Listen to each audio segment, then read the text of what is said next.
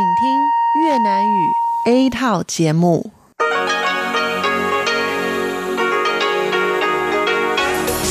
Đây là Đài Phát thanh Quốc tế Đài Loan RTI.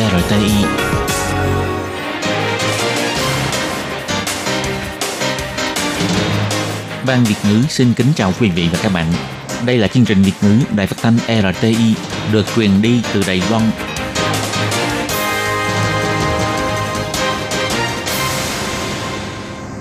Thiên Nhi xin chào các bạn, hoan nghênh các bạn đón nghe chương trình của Ban Việt ngữ Đài Tiếng Nói RTI.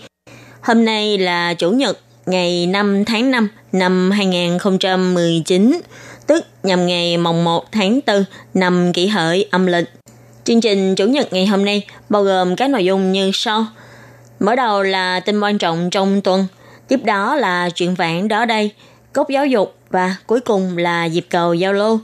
Trước hết, xin mời quý vị và các bạn đón nghe bản tóm tắt các mẫu tin quan trọng trong tuần. Du học sinh Trung Quốc Lý Gia Bảo xin giấy phép cư trú dài hạn vì lý do tị nạn chính trị. Bộ Quốc phòng cho biết 2 chiếc tàu chiến của Mỹ đi ngang eo biển Đài Loan.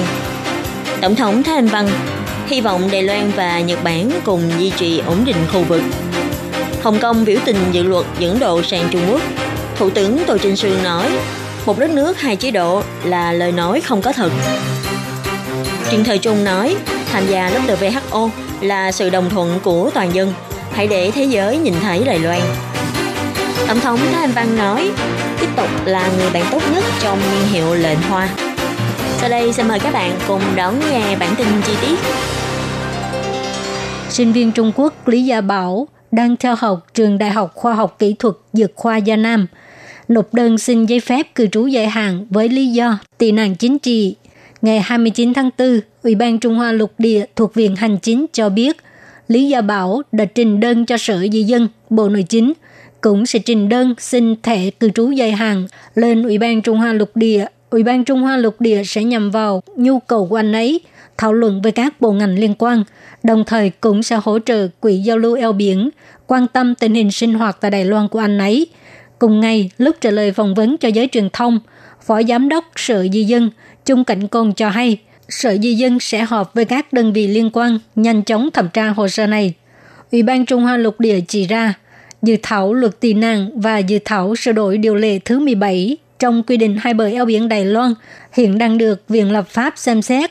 Cơ chế xử lý người tị nạn của Đài Loan hiện nay vẫn chưa hoàn thiện, nhưng nhân quyền là giá trị phổ quát. Khi giải quyết các trường hợp liên quan, chính phủ sẽ xem xét các thông lệ quốc tế, các quy phạm pháp luật liên quan, các trường hợp xử lý trước kia bảo vệ nhân quyền.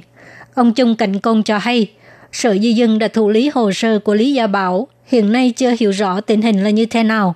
Sở Di dân sẽ dựa theo quy định về tạm trú dài hạn trong quy định mối quan hệ nhân dân hai bờ eo biển Đài Loan, nhanh chóng mở cuộc họp với các cơ quan liên quan để xem xét nên làm thế nào, sau đó sẽ trình bày với giới ngoài.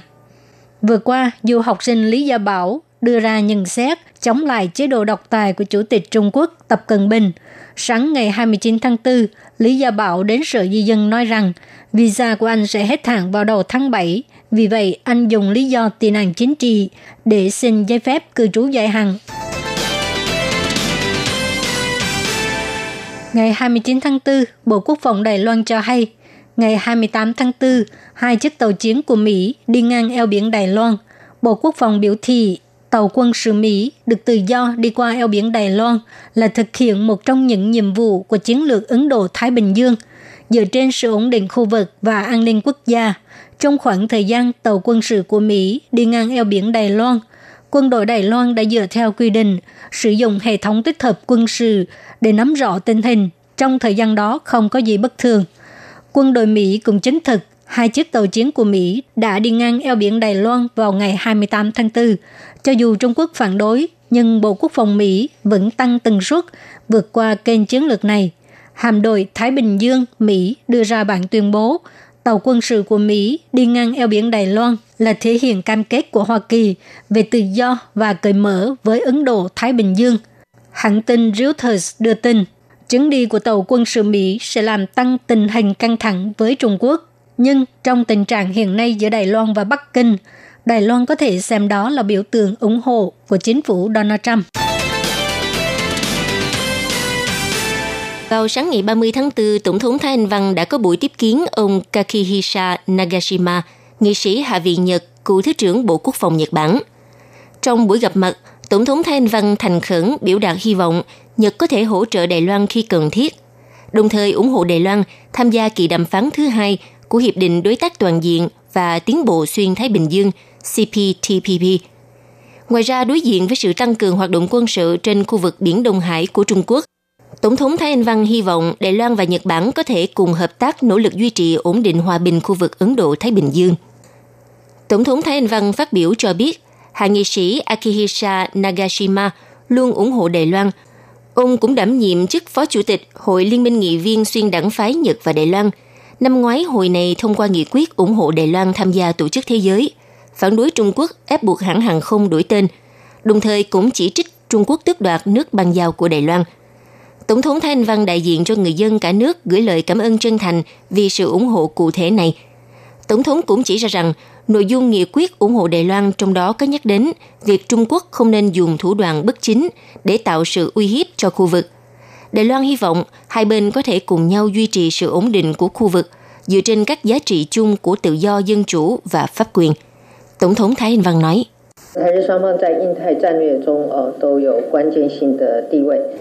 Nhật Bản và Đài Loan cả hai đều có vị thế chiến lược quan trọng tại khu vực Ấn Độ-Thái Bình Dương.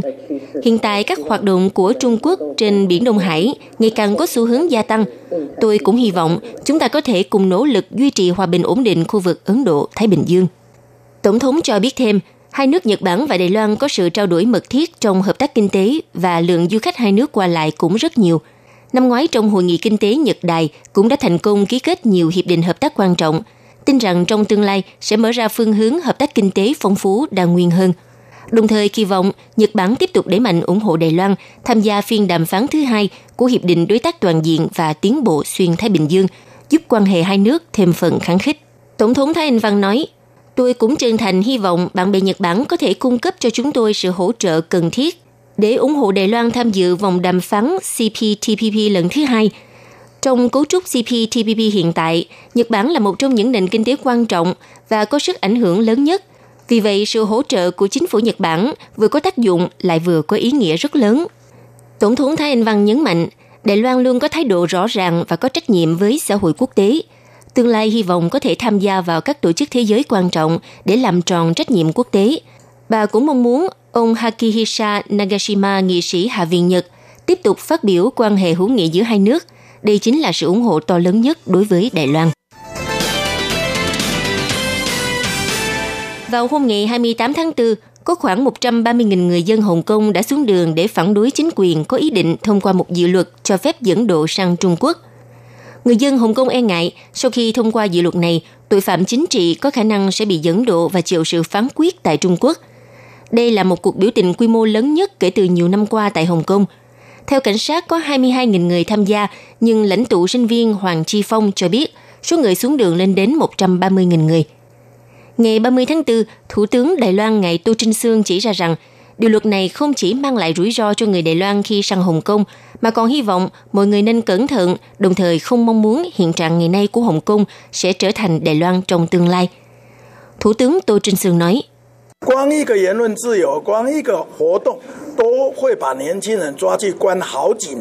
chỉ riêng về vấn đề tự do ngôn luận, chỉ một hoạt động thôi mà có thể bắt giữ một thanh niên trong suốt nhiều năm.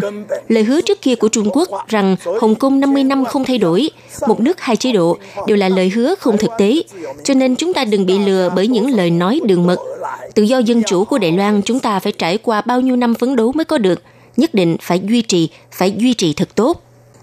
Thủ tướng Tô Trinh Sương chỉ trích giới trẻ Hồng Kông chỉ vì một lời phát biểu hoặc một hoạt động đã bị bắt nhốt vài năm.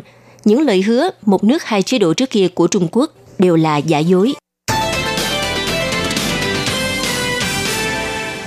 Ngày 1 tháng 5, đoàn đại biểu tuyên truyền đấu tranh cho Đài Loan gia nhập WHO năm 2019 do các tổ chức xã hội thành lập đã mở cuộc họp báo tại Viện Lập pháp về vấn đề Đài Loan gia nhập vào Tổ chức Y tế Thế giới và Đại hội đồng Y tế Thế giới WHA. Cựu Phó Tổng thống Lữ Tố Liên đã bày tỏ Trung Quốc đã tốn 23 năm để loại trừ Trung Hoa Dân Quốc ra khỏi Liên Hiệp Quốc. Triều Tiên và Hàn Quốc đã tốn 15 năm để cùng vào Liên Hiệp Quốc. Đài Loan cũng phải tiếp tục nỗ lực theo tinh thần ngu công giờ núi. Ông Dư Tích Khôn, cựu Thủ tướng Viện Hành Chính cho biết, đoàn đại biểu tuyên truyền này đã đến Geneva 17 năm liên tục, tích cực thực hiện quyết tâm của Đài Loan, bày tỏ nguyện vọng của người dân Đài Loan. Vì thế, ông cũng kêu gọi Viện Lập pháp sớm thông qua nghị quyết và kêu gọi Tổng thống Thái Anh Văn cho triệu tập họp báo quốc tế, thay mặt người dân lên tiếng với cộng đồng quốc tế. Còn ông Trần Thời Trung, Bộ trưởng Bộ Y tế Phúc lợi nói, WHO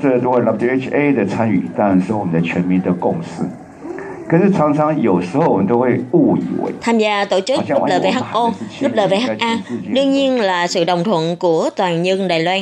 Nhưng mọi người hay ngộ nhận rằng, như thể chúng ta kêu gọi đã 17 năm nay thì cả thế giới đều sẽ biết đến điều này. Nhưng sự thật không phải như vậy. Người quan tâm thì rất quan tâm, còn người không quan tâm thì vẫn sẽ không biết. Cho nên, phải tiếp tục như thế nào, hãy lớn tiếng nói lên vị thế và yêu cầu về sự mong muốn cống hiến cho thế giới của Đài Loan, để toàn dân cũng như nhiều người trên thế giới biết đến hơn. Hôm nay, Bộ Ngoại giao đã đăng thông cáo báo chí để bày tỏ ủng hộ việc Đài Loan gia nhập các đoàn thể quốc tế.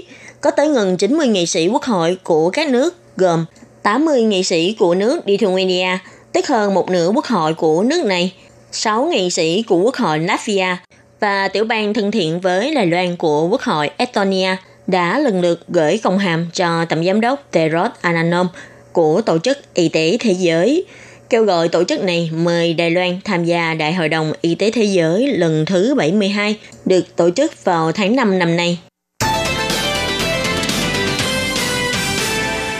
Nhật Bản bắt đầu niên hiệu mới lệnh hòa Reiwa. Ngày 30 tháng 4, Tổng thống Thái Anh Văn thông qua Twitter dùng tiếng Nhật đăng tải thông tin chỉ ra, trông đợi vào thời đại Reiwa, Đài Loan và Nhật Bản có thể hỗ trợ cho nhau, tiếp tục là đối tác lý tưởng nhất.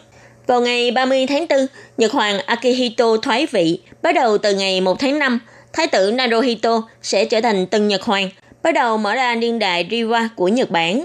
Vào khuya ngày 30 tháng 4, Tổng thống Thái Anh Văn đã đăng bài viết trên Twitter chỉ ra ngày 1 tháng 5 là ngày quan trọng của người bạn tốt Nhật Bản của Đài Loan. Cùng với sự kết thúc của thời đại Heisei, Nhật Bản sẽ chính thức nghênh đón thời đại Reiwa.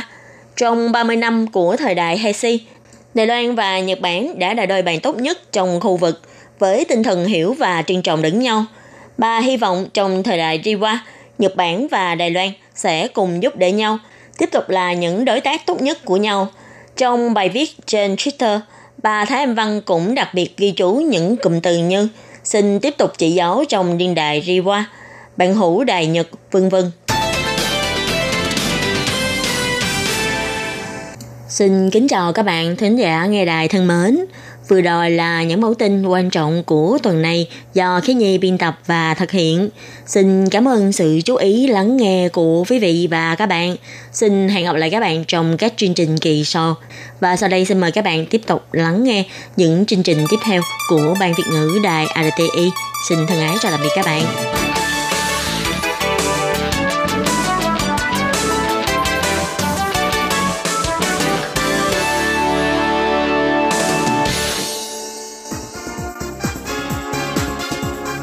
Xin chào quý vị và các bạn thính giả thân mến. Chương trình phát thanh tiếng Việt của Đài Phát thanh Quốc tế Đài Loan RTI được truyền thanh 3 buổi tại Việt Nam. Mỗi buổi phát 1 tiếng đồng hồ. Buổi phát chính vào lúc 6 giờ đến 7 giờ tối hàng ngày giờ Việt Nam qua tần số SW 9425 kHz với sóng dài 19 m. Buổi phát lại lần thứ nhất vào hôm sau 9 giờ tới 10 giờ tối Việt Nam qua tần số SW 9625 kHz với sóng dài 31 m. Buổi phát lại lần 2 vào hôm sau 7 giờ tới 8 giờ sáng giờ Việt Nam qua tần số SW 11655 kHz với sóng dài 25 m. Ngoài ra, tại Giang Nghĩa, Vân Lâm và Đài Nam có thể đón nghe chương trình phát thanh tiếng Việt qua tần số AM 1422 kHz vào lúc 7 giờ tới 8 giờ tối hàng ngày giờ Đài Loan và đón nghe chương trình giờ phát lại vào lúc 10 giờ tới 11 giờ sáng hàng ngày giờ Đài Loan qua tần số AM 1422 kHz. Và sau đây xin mời các bạn tiếp tục đón nghe nội dung